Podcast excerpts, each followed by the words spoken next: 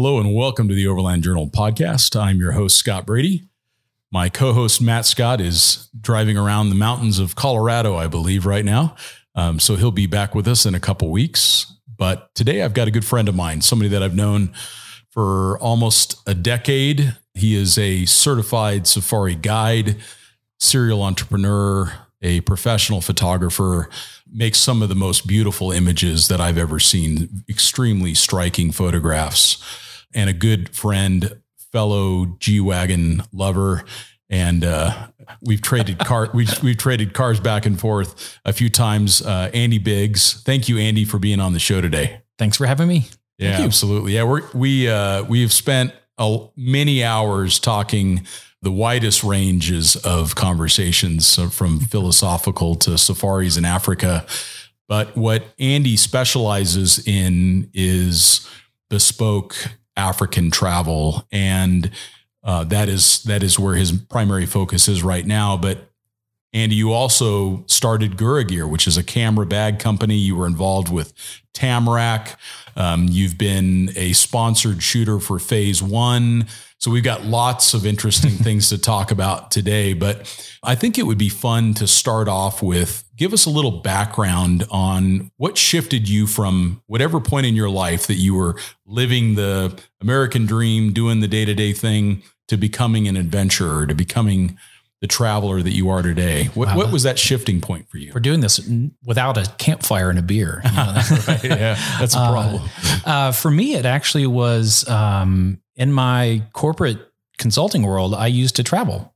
Yeah. And that gets addictive and you get on a plane and you go somewhere and you experience, you know, new new people, new cuisine, just new new things. And it's very yeah, addictive. It is. And then at some point I reached the end of that kind of corporate world and I went on a 6 week long African safari. It was a 1 week Kilimanjaro trek, then it was a safari for a few weeks, then it was going to Zanzibar and sitting on the beaches for a week walking through the, the narrow streets of Stone Town, Zanzibar, and then going over to Kenya and then spending more time in the bush. And it, it, it opened up like this huge world for me because it wasn't just an experiential world. It was one that I could also use with, with a camera. Yeah. And so I had a camera with me and that was the excuse. That's the reason to go somewhere.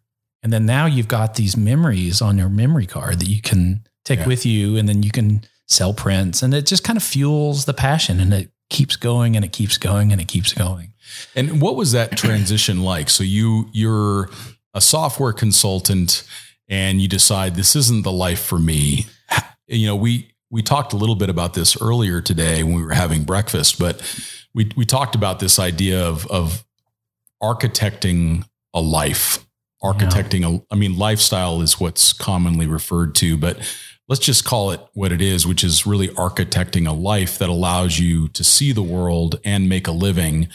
Uh, for those that are listening that would maybe have the same aspirations, what was what was that process like for you? How, what did you give up in order to make that transition? Um, what do you think were some of the good decisions that you made along the way that helped facilitate yeah. that? Great questions. Um, I think I'm going to start off by saying that um, a very uniquely North American way of living is driven by income. Yeah. And buying things. And I, I, I do admit that I love nice things and I do love earning well, but I I also recognize that there's a balance. it's hard to find this balance where you can provide for your family and you can save, but you can also live a life of adventure at the same time. And so, how do you balance that out? And that's kind of that elusive goal, right? Mm. So um, that's been my goal is you know how can I provide? How can I get that need for travel, that that need for being outdoors? That's really what drives me. I love the African bush, but I also love the Rocky Mountains and other parts of the world. Um, but I love smelling fresh air. Mm. I love being outdoors. There's something so healing about it, isn't it? Uh, it's like um, you know, there's you know, the two biggest categories of poetry in the world is about love and nature. Mm. You know, and for a reason. Yeah, yeah. And so, uh, in 2002, I was wrapping up my time in that kind of what I consider to be that paycheck driven life, which is like a every two weeks, twice a month, you get that hit that dopamine, like, oh, it, it- my direct deposit hit my account. Woo, awesome. Someone values me for my work. Yeah. But at the end of the day, you're still living for the weekends, Mm. right? You're still living for the weekends. And I was living out in the San Francisco Bay Area. And that, I mean, that was like the best place on earth to fuel that passion for the outdoors because within a two hour drive, three hour drive, you can go a lot of places. Very interesting places. Yeah, you can go from the Sierra Nevada range. You can go from the ocean to the Sierra Nevada range. You can go from the desert. You can go to the to the redwood forests. Mm. You know, the wine country. Yeah, everything. You know, and so that taught me from a camera standpoint to be creative outdoors. Mm. And then it just kept going and it kept going, kept going. I don't So- know if I answered your question. Yeah, you did. So you you were you were doing this consulting work and the software work, and you started to to shoot images on the weekends. It sounds like so. Yeah.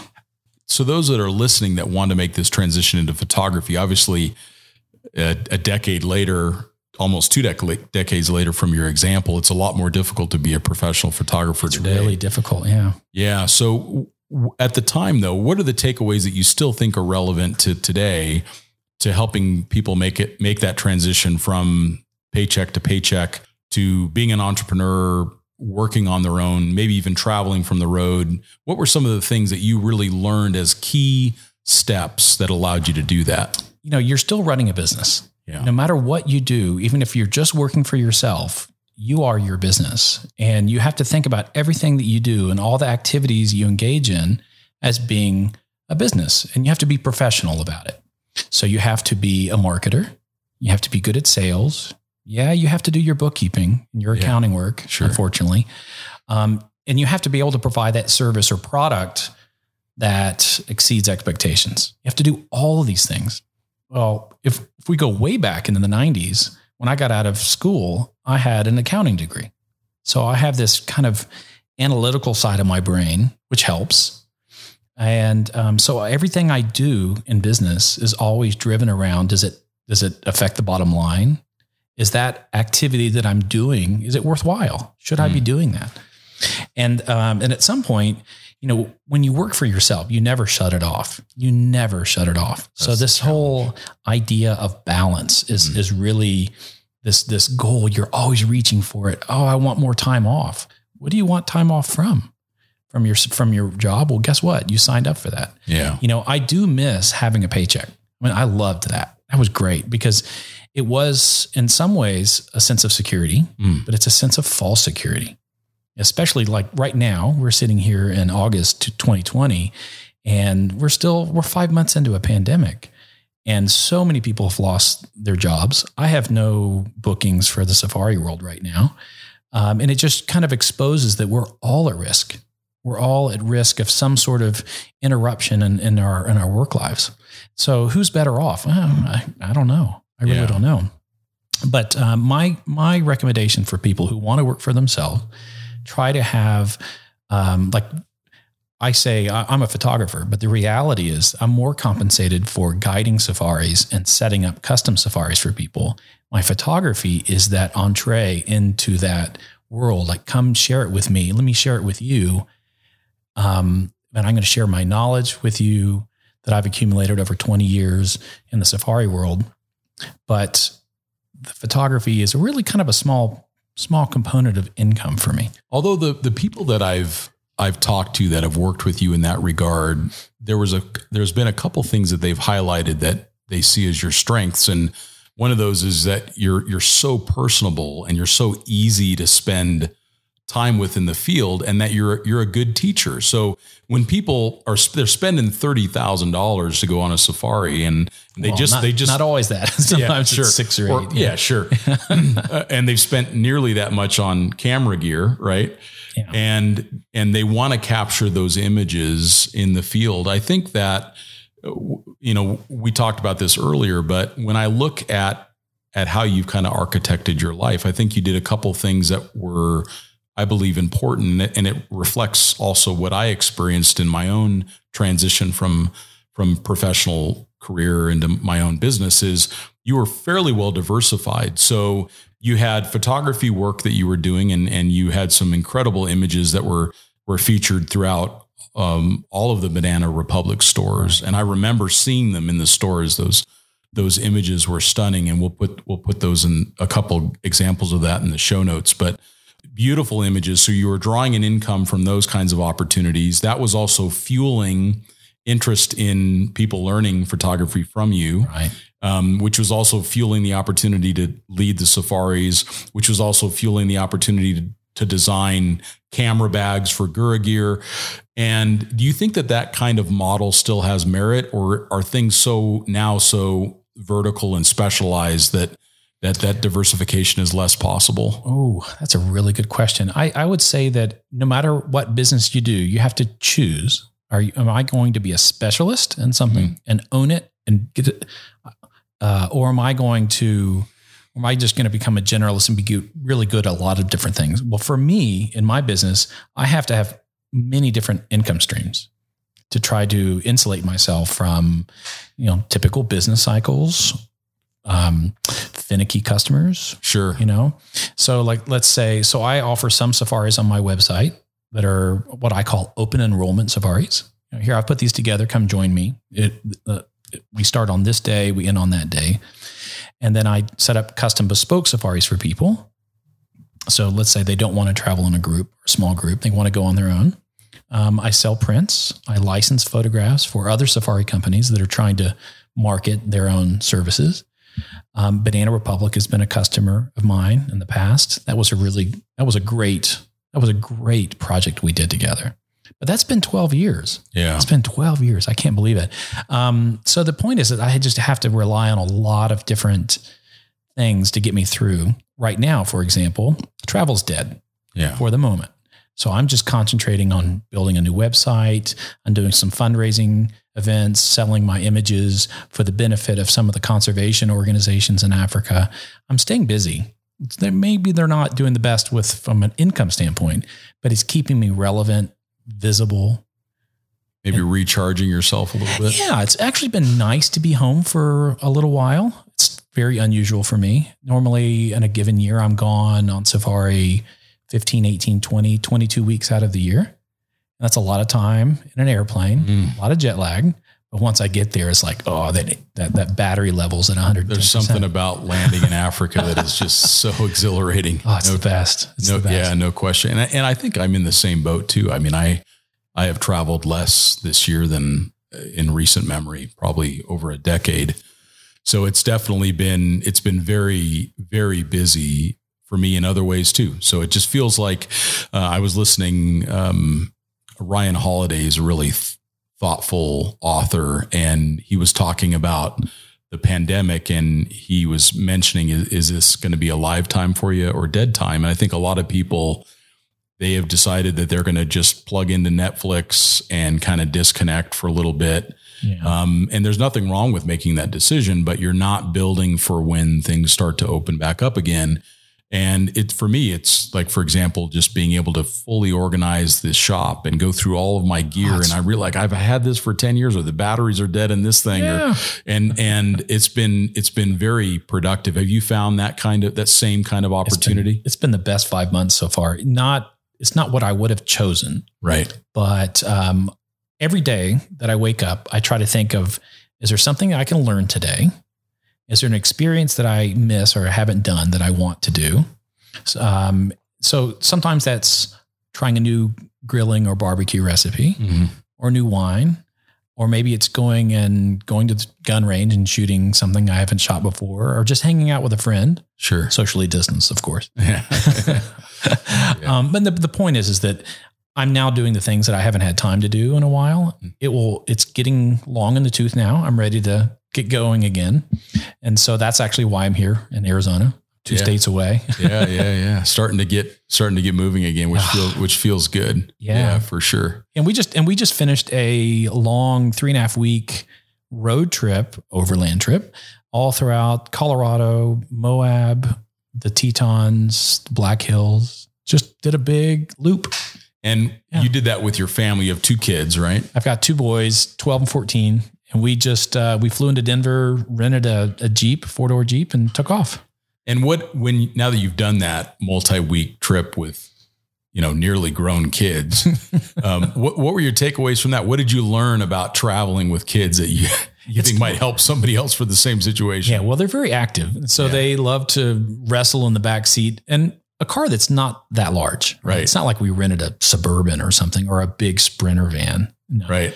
I didn't want that. I wanted to be more nimble, be able to go wherever I wanted, however I wanted. Um, what I learned is that my kids quickly adapted to a life without electronics. Mm. And that was really nice. So did you put some boundaries in place on how often they could work, be- play their games or just Yeah. none, none at all? None at all. Like you Yeah. can't bring it. oh, that's awesome. Sorry. Now, did you do something similar? Did you kind of disconnect a little bit? I did. I did during the day, but when we got back to the cabin at night, I would have to do some Yeah, get caught up on yeah. work. I mean, I'm in the I'm in the service industry and I Sure. can't go off the grid for too long. Yeah, no, that makes sense. Yeah. And when it comes to safaris, um, those that are listening, I know in the questions that we've polled our readers and our listeners on, one of the more common places that people want to travel is Africa. And and and from my perspective, there's a lot of great reasons to do that. It to me, it's one of the places on the planet I feel most at home. But Yeah. if someone is looking to go to Africa, not just from an overland perspective, but to actually have that full Africa experience uh, with wildlife and nature, um, what are some advice that what's some advice that you would give them around that, like self drive versus versus having a guide? Where what countries Yeah. should they go to? Let's talk about that. Well, just like any kind of travel, you know, first understand what your needs are and your, your requirements are. Like, what do I want? Do I want a four seasons experience out in the bush? Do you want to be sleeping in a in a, in a dome tent that you pitched yourself? You know, what is it that you're after? What what does that experience feel like? And I would say use adjectives to describe to me if I'm going to plan your safari for you. Tell me using simple words. What is it? Yeah, what is it that you want and then also you have to develop a budget you know what is it that you're willing to spend for it because um, i'm going to warn people in advance that once you go to africa once it's not your last time. It's not. And you- so my customers tell me that once they've traveled africa they've already done the western europe and they've done asia and they've done south america and they've done other travels. But once they get to africa it's in its own bucket. Yeah, there's Africa and everything else. Because Africa basically just opens up a new door, more opportunities. You know, there are 55 countries in Africa. 55 countries. That's quite a bit. huge continent. Yeah, huge continent. In the safari world, my world, that's only about 10 of them. Okay. And there's so much to see just in those 10 that I work in Namibia, Botswana, South Africa, Zambia, Zimbabwe, Tanzania, Kenya, Uganda, Rwanda, Ethiopia. There's a lot going on. Yeah, There's a lot going on. So understand what your requirements are. What do you want? And maybe maybe start accumulating photographs of camps, of safari experiences, because there's a big difference between every style of safari. If, if you just said, well, here's my budget, you know, pick a number, um, it's probably going to not deliver as much as you think it will. It's going to cost you more. yeah, So let's say you choose an overland safari where you do self drive and you drive into Kruger National Park in, in Kent, uh, uh, South Africa. That experience, you're going to have to rent a, a capable vehicle. You're going to be self catering, which means you're cooking your own meals. You're going to have to plan for that. So that actually takes more day out of your more more days out of your time allotted. Let's say you want to go for two weeks. You need a few days just to prepare to go grocery shopping, get all ready.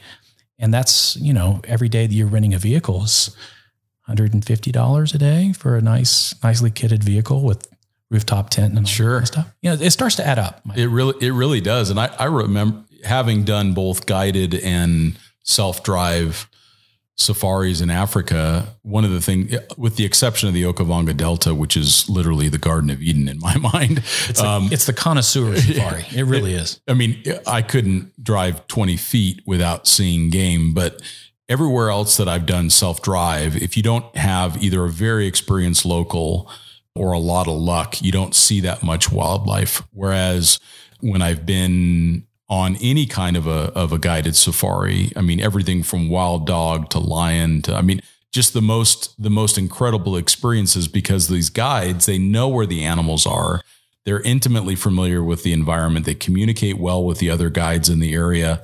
so that they can give each other tips on where things can be found. And it's definitely been a lot more rich. And one of the things that I really liked about it was it removed that element of needing to drive and navigate and worry about the vehicle. And I could really just kind of soak up and experience that moment in nature with those incredible animals. And uh, I think that that for myself, that was definitely a lesson that it doesn't always have to be self drive.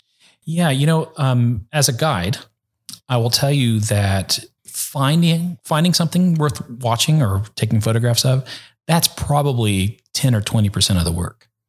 The rest of the work is is basically being a host for the country, for the camp, for the area. We're interpreters of nature. We explain everything. And we try to do it in a way that makes sense. You can actually digest it. So we throw out these golden nuggets all day long. Yeah. And it's up to you to pick them up. It, it, you know, it, it um, sometimes it just goes over people's heads. They're like, yeah, I'm not interested in that animal or not that, you know, that little stat. But sometimes it, people just take it in like a sponge. Yeah. It's great. You know, we have to, we have to entertain people through stories, through knowledge, through teaching throughout the day as we're driving around. And then when we find our subject, then we have to explain a lot about it. For example, you know, what is it? Maybe what's the scientific name? Why is that scientific name interesting? Why is it relevant? Like the African plains elephant is the Loxodonta africana. Loxos is the word, it's a Greek word for for um, pointed. Donta is tooth, so it's a pointed tooth. Their their mouth basically comes to a point in their mouth and, and uh, their, their teeth. And uh, then we explain what the subject is doing, why it's doing that, and then maybe how to photograph it. So we basically repeat this all throughout the day, and people just pick it up. And if you're on your own game drive, you can find things, maybe not as much, but you're also missing out on all of those other factoids. Yeah, so I would say totally absent. I'm going back to your original question is like, how do I advise somebody? I would say, you know, you're figuring out your budget and you're figuring out what do you want out of the experience. And if I had a, you know, X dollars to spend, I would spend it on trying to f- line up the best guide I could. It doesn't matter about like the thread count of your, your linens in your bed and all the, the other things. Those kind of, those become secondary Mm. because you're always going to be well care, cared for. You can be taken care of. All your expectations are going to be exceeded. But that safari experience, you're spending so many hours in the day in a vehicle Mm. or on foot or both. You want somebody interpreting that for you. You know, and I've heard that too. A couple of people that I've talked to about their African safari experience, the ones that lit up the most were the ones that either did the guides, the guiding on foot or on horseback. Now, Yeah. paint that paint that picture. What, what makes? I mean, to me, being on foot feels like I move down the food chain, which is probably what makes it more exciting. Yeah. But talk a little bit about on foot and on horseback. So on foot, you know, the, the goal always as a safari guide is to keep people safe, right? And so in order to keep people safe, you have to put in certain protocols to make sure that they are safe. And therefore you walk a certain way, you have a weapon, um, you're quiet, but we're also intentionally, intentionally most of the time, not taking you on walks in areas that are heavily populated with predators or dangerous animals, not necessarily predator. Um, so it's Like real- a Cape Buffalo, for example. Oh, Cape buffalo, elephant, Yeah. hippo, hippo out of the water, Yeah. extremely dangerous. Um, but we we want that experience to be interpretive, interesting, thrilling. So we're usually focusing on the smaller things, the scat on the ground, what animal eats what, right? You know, we get into discussions around the difference between grazers and browsers. You know, ones uh, mammals that eat grass versus leaves, right? Sure. and and so we start start- start peeling away and telling stories about like specific trees and the ecosystems around those trees and that's usually what you don't talk about when you're driving in a vehicle because everybody's big cat focused so we try to do the other things while we're on foot Ah, very cool. yeah and then on a horseback ooh boy that that actually is the what i consider to be more dangerous because now First you're of all, it's a horse, which is da- Well, you're riding you're riding an, an animal, right? That might respond differently than your expectations given a s- situation. Sure. oh, I've been I've been bucked off plenty of horses. Yeah. It's actually not my favorite style um, because a lot of people arrive with their own differing experiences with horses. Oh, sure. You know, the difference between someone who knows how to ride English and the person who knows how to ride Western. Well, that's that's a pretty big gap right there, Yeah. right? Especially if you show up and it's the wrong saddle. Oh, yeah, that can happen. Yeah. yeah. Yeah. So I'm I'm usually not doing that. Um, I'm not a horseman by by practice. Yeah. So it's not my comfort zone. Yeah. Sure. Yeah. It's just so interesting how many different ways that you can experience Africa and then even how dramatically the conditions change. Like if you were to compare Zimbabwe with Namibia, I mean, Oh. they, they, it seems like they're two different planets. Yeah, it's like, you know, every country has a different th- experience range given a time of the year. For example, the farther the way you get from, get from the equator, your seasons are going to be more pronounced, right? So let's say you make it all the way down to Namibia or South Africa or Botswana. Well, a July winter is very different than a November, uh, December summer. Yeah. Very different Very different. the rainfall, the vegetation, migratory patterns. Yeah, it's it, and and and if you read books, they'll often tell you to avoid rainy seasons. Well, I think that's bad advice because maybe the rainy season actually accomplishes somebody's goal that they want. They want a lush green safari, um, and a rainy season in Botswana. Remember, it's the Kalahari Desert. Rainy season in Botswana is very different than a rainy season in Seattle, Washington, Sure. right? Sure. And so it's not that much rain. We get rain maybe four days a month during the rainy season, maybe six days. And that's usually an hour at a time. It's not that rainy.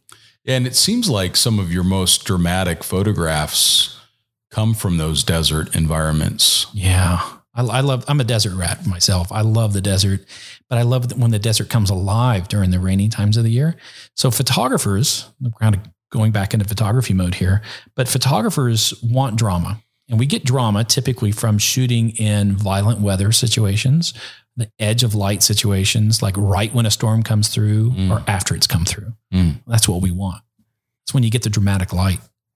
Yeah, the the thing I think that s- was so striking about your images is how you'd have an elephant moving through, let's call it the Kalahari, and you know the elephant is sharp in focus, a lot of contrast, black and white photograph, and then there, there's this technique that you've used where the the background is almost absent, and the animal just stands out so starkly in the photograph. Um, and what are you? What were you typically shooting those photographs with? So I'll have two answers. Um, first of all, if you pay attention, so photography by definition is photography writing with light. So it's light writing. Um, photography is often like your, your the success of your photographs are usually through your composition, not through how you process it or anything like that. It's how are you assembling the subjects and the shapes into your scene. Well, I would say that the one of the best things to do is to separate your shapes. Like if you want that elephant to show up, make sure that its background and foreground are dissimilar to it in tone and in texture. Hmm. So look for backgrounds that are really far away. So if you use a, any lens, it doesn't even matter what f-stop you're using, it's going to be blurry, Yeah, right? So the closer a vegetation or a background is to your subject, the sharper it's going to be, no matter what your f-stop is. So um, I would say composition is like the primary driver in all successful photographs, especially black and white ones, because you don't have that color. The color information is not there. Right. Now you're relying all on shapes. yeah, and those and those images were just. I can see why Banana It's- Republic chose those. You know, it's, it's it. Thank you. It's interesting. Um, when I was in their ad agency's offices in New York, and we were going through my portfolio of photographs, I noticed what they were looking at and moving towards, and they were moving towards non-aggressive photographs, non-aggressive subjects. So they were not choosing big cats typically.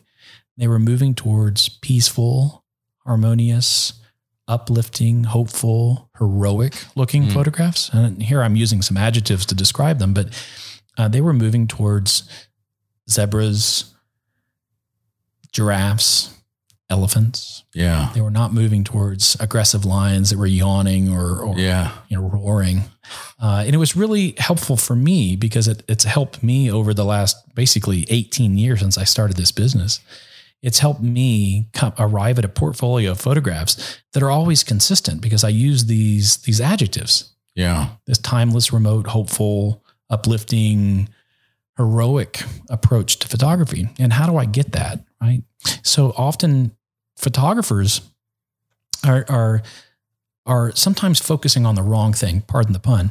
They're focusing on the things like you know what subject am I photographing? Well, don't think about the subject. Think about the adjectives that you want the subject to be portraying. Mm. And if it doesn't exhibit that, don't take the photograph. Point the lens somewhere else.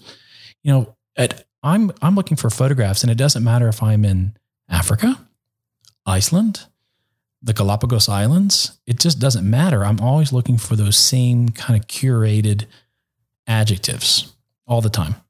And I wrote about this in an article in a, uh, a couple years ago in, in the journal, and it just it helps it helps me take my photographs, not process them. It helps me capture which ones that I want, and I know when I take that image, I'm like, oh, I know I'm going to pay attention to that one when I get back to get back home.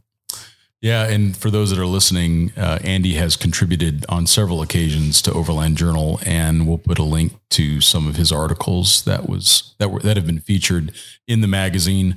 Um, we've always appreciated his approach towards the telling of a story visually, and that's what Overland Journal has always attempted to do: is tell that visual story as you turn the pages.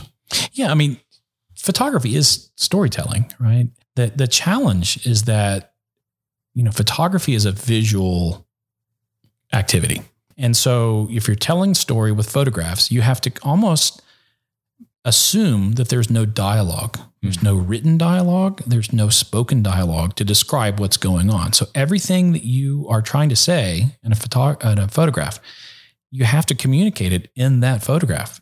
It has to be somewhat apparent years ago, a National Geographic photographer that I was, I did some assistant work for 20 years ago on weekends. He taught me a very, very important lesson. He said, Andy, when you go out and take photographs, you have to think in your mind, am I out to capture one photograph to tell a story?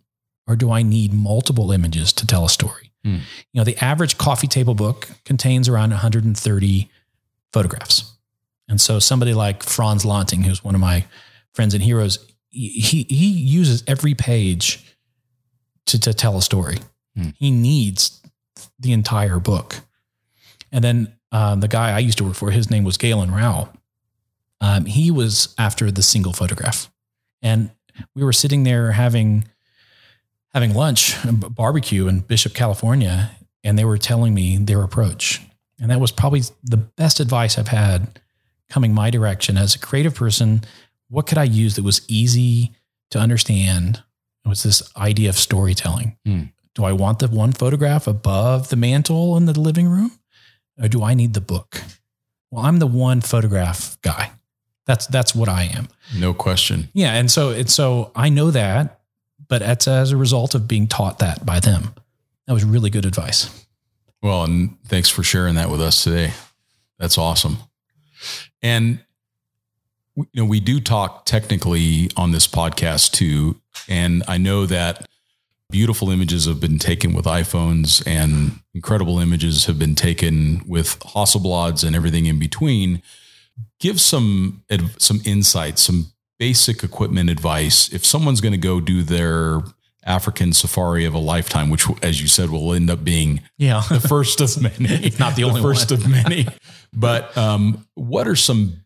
It doesn't have to be specific models, but what are some things that people do need to plan for around their equipment for Africa? rent or buy. That's my first kind of decision matrix right there. Because right now you've got in North America, um, you've got multiple rental outlets. You don't have to buy anything if you don't want to own it and use it after the, your safari. So I would say figure out do I want to own something after my safari? Will I use it? And if the answer is uh, I want to own it, then start building a kit around lenses, not cameras. Mm. You know, lenses are going to be with you for a long time. Invest in really good lenses. Maybe not the long lens for your Safari because you might not use it, but the other things like your 24 to 70 kind of focal length, your 70 to 200s, the the staple, the workhorse lenses. Buy good quality glass, build your camera around it, and then maybe augment that for your Safari with a rented long lens. So I would And is say that that 400 millimeter f 2.8? That's the one you rent, right? yeah, exactly, exactly. Yeah, I always tell people, you know, for your biggest lens on Safari, bring the biggest lens that you can afford.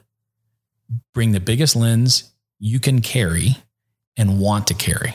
Yeah. You know, because some people say, you know, give me the best. Well, you know, the best is going to weigh 15 pounds and it's going to cost 15 grand. Do you really want that? Are you really going to use it after this safari? Can you pick it up? I, I think every time that I photographed animals in Africa, I've always realized that I didn't have enough focal length and it wasn't fast enough. And and and that was you know, the bodies are amazing and they shoot in low light better now than they ever have. But I always need, you know, if if I had a 200 millimeter, it was way too short. I really needed a 400 millimeter. You know what though? Always use um, whatever lens you have.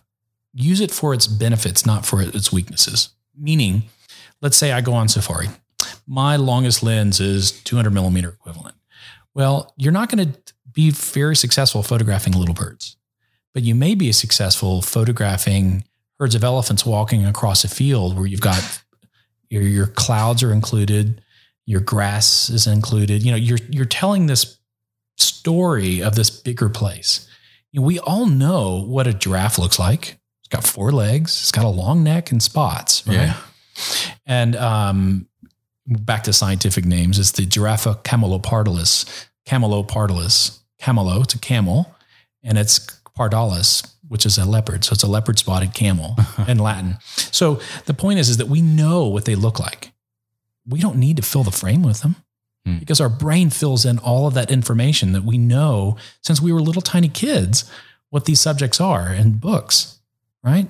So we, I'd say the biggest, the biggest um, room for improvement for somebody on their first day on safari is to actually zoom out Mm. because often people are cutting off tails on the edge of the frame. They're cutting off the hooves, the, the bottoms of the legs. They're doing that. They're, they're going in so tight where they're actually forgetting the bigger picture.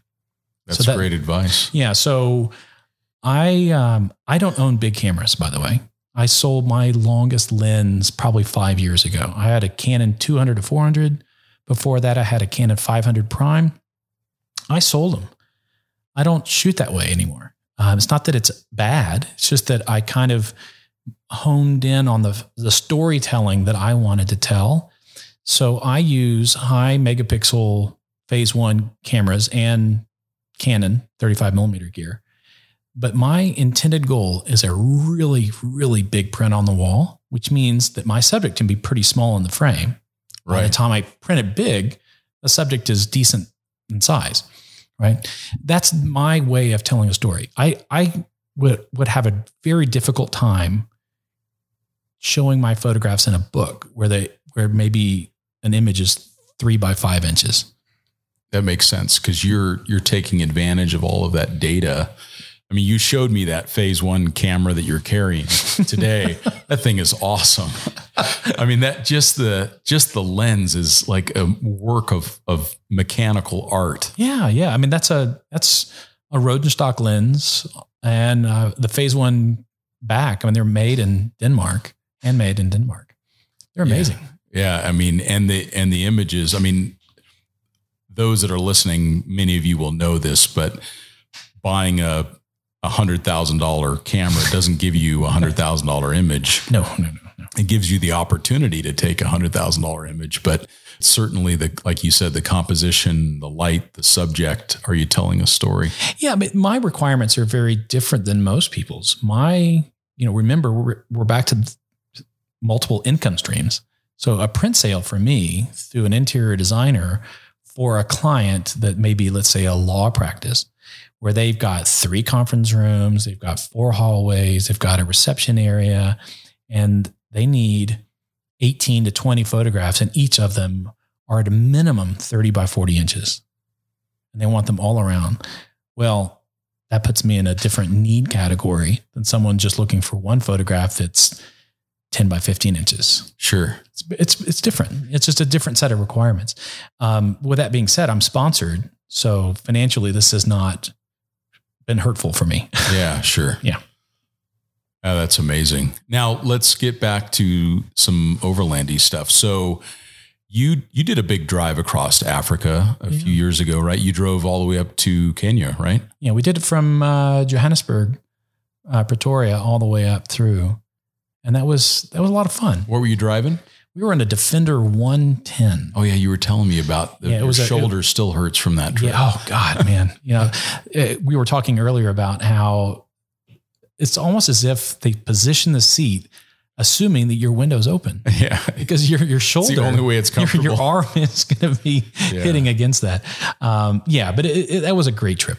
That was a great trip. And and that was your first long overland journey? Yeah, you know, it's it's probably my first and only long one because most of mine tend to be shorter. Sure. Um, it's a multiple country approach. That's you know heading up to Zambia, Zimbabwe, Tanzania, and Kenya.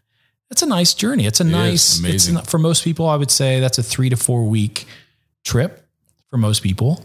Some people can do it faster. Some people do it a lot slower.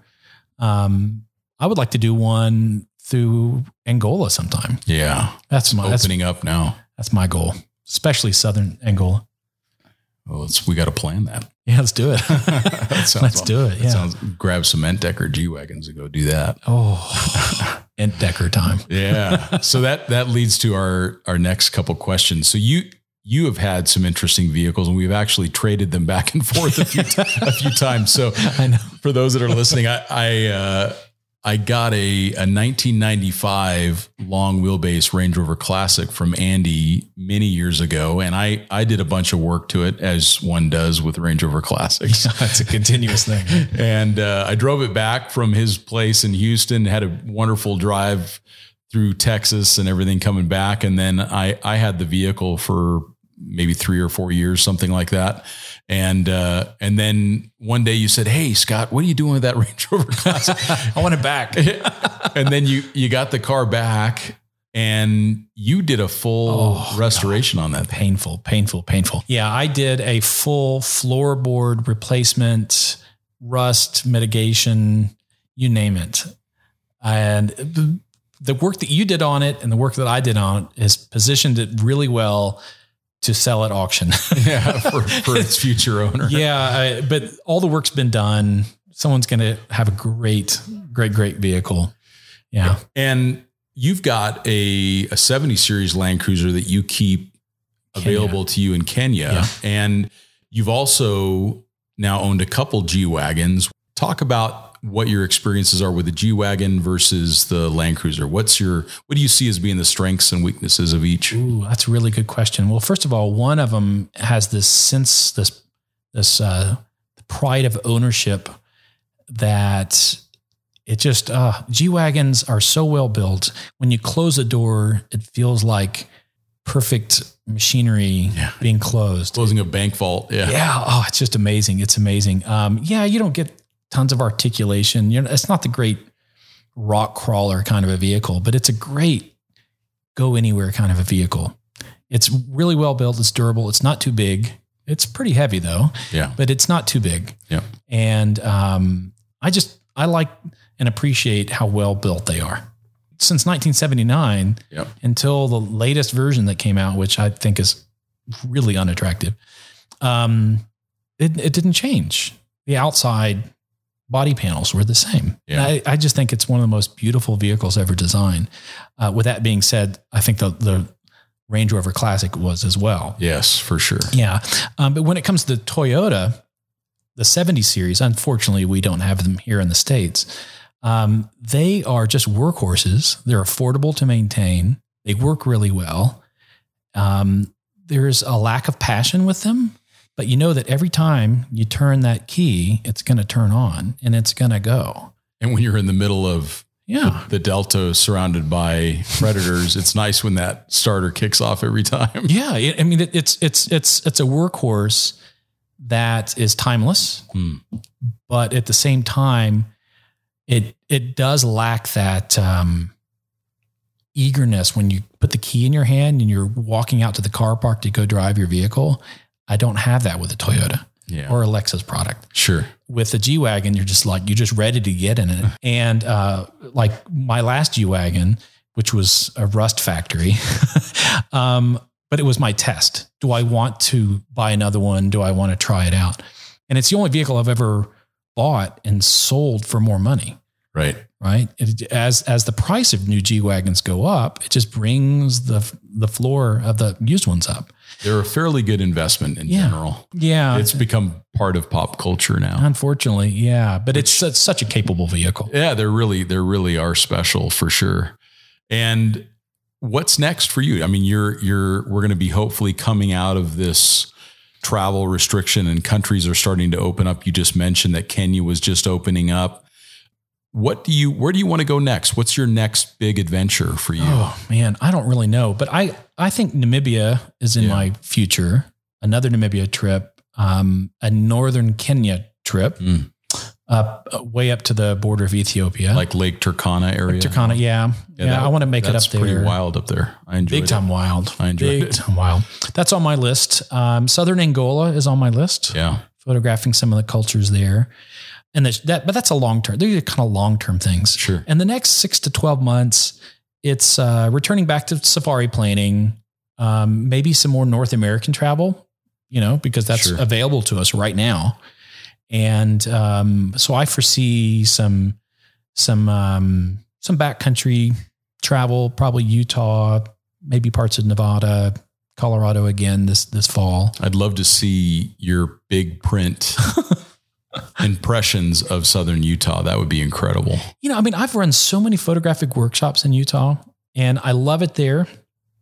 But my best, most, uh, the, the, the, the times that like, like that go deep into my heart are usually when I'm by myself Mm. or with a friend and you see something and because no one's there with you, you appreciate it more. Yeah. Right. And, uh, so we'll see, we'll see where I'll go.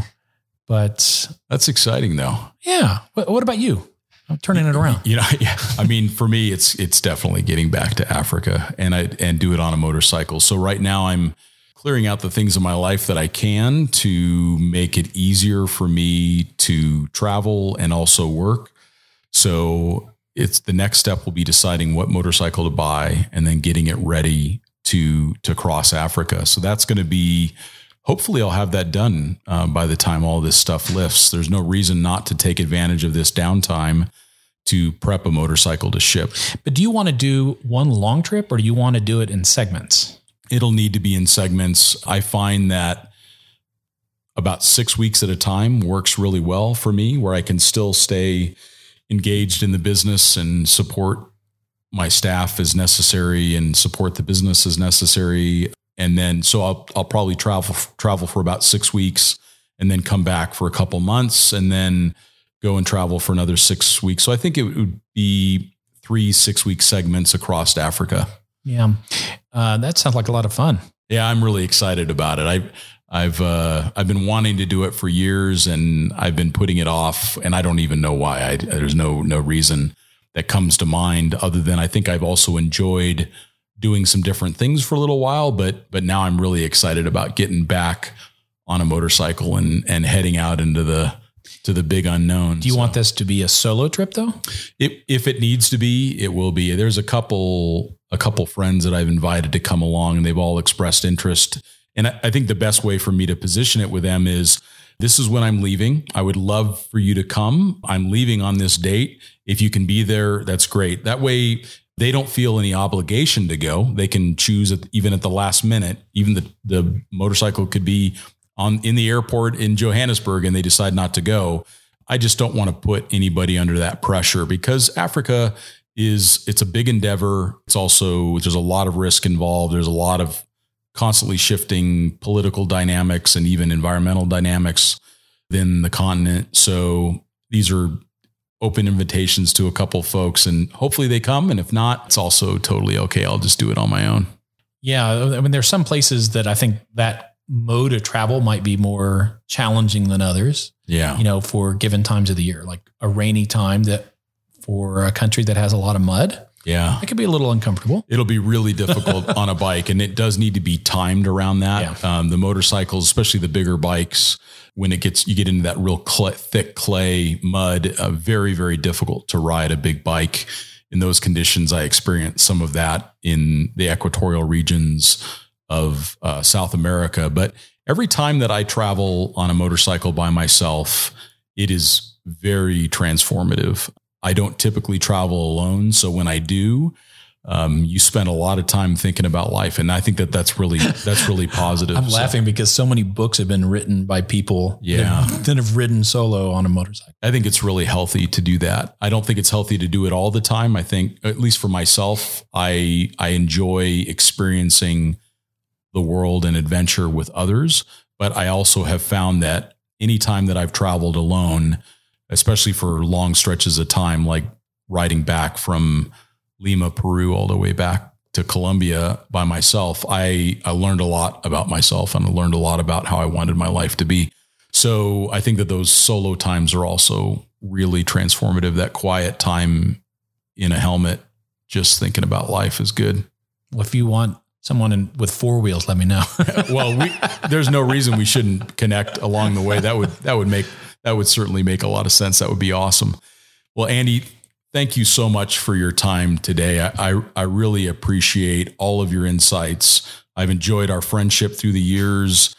How do people find out more about you? What's your website? What's your Instagram? How do Yeah. people follow you? I'm pretty easy to find. Just my name, Andy, A N D Y B I G G S, Biggs, andybiggs.com. And I've got an Instagram account. Uh, it's Andy Biggs Safaris with underscores in between each word. Andy underscore Biggs underscore Safaris. Yeah, get on there and check out his images. They're absolutely stunning. And if you're thinking about making a trip to Africa, sounds like Andy would be a good one to reach out to, at least get some advice from. And thank you, as always, for listening. And we will talk to you all next time.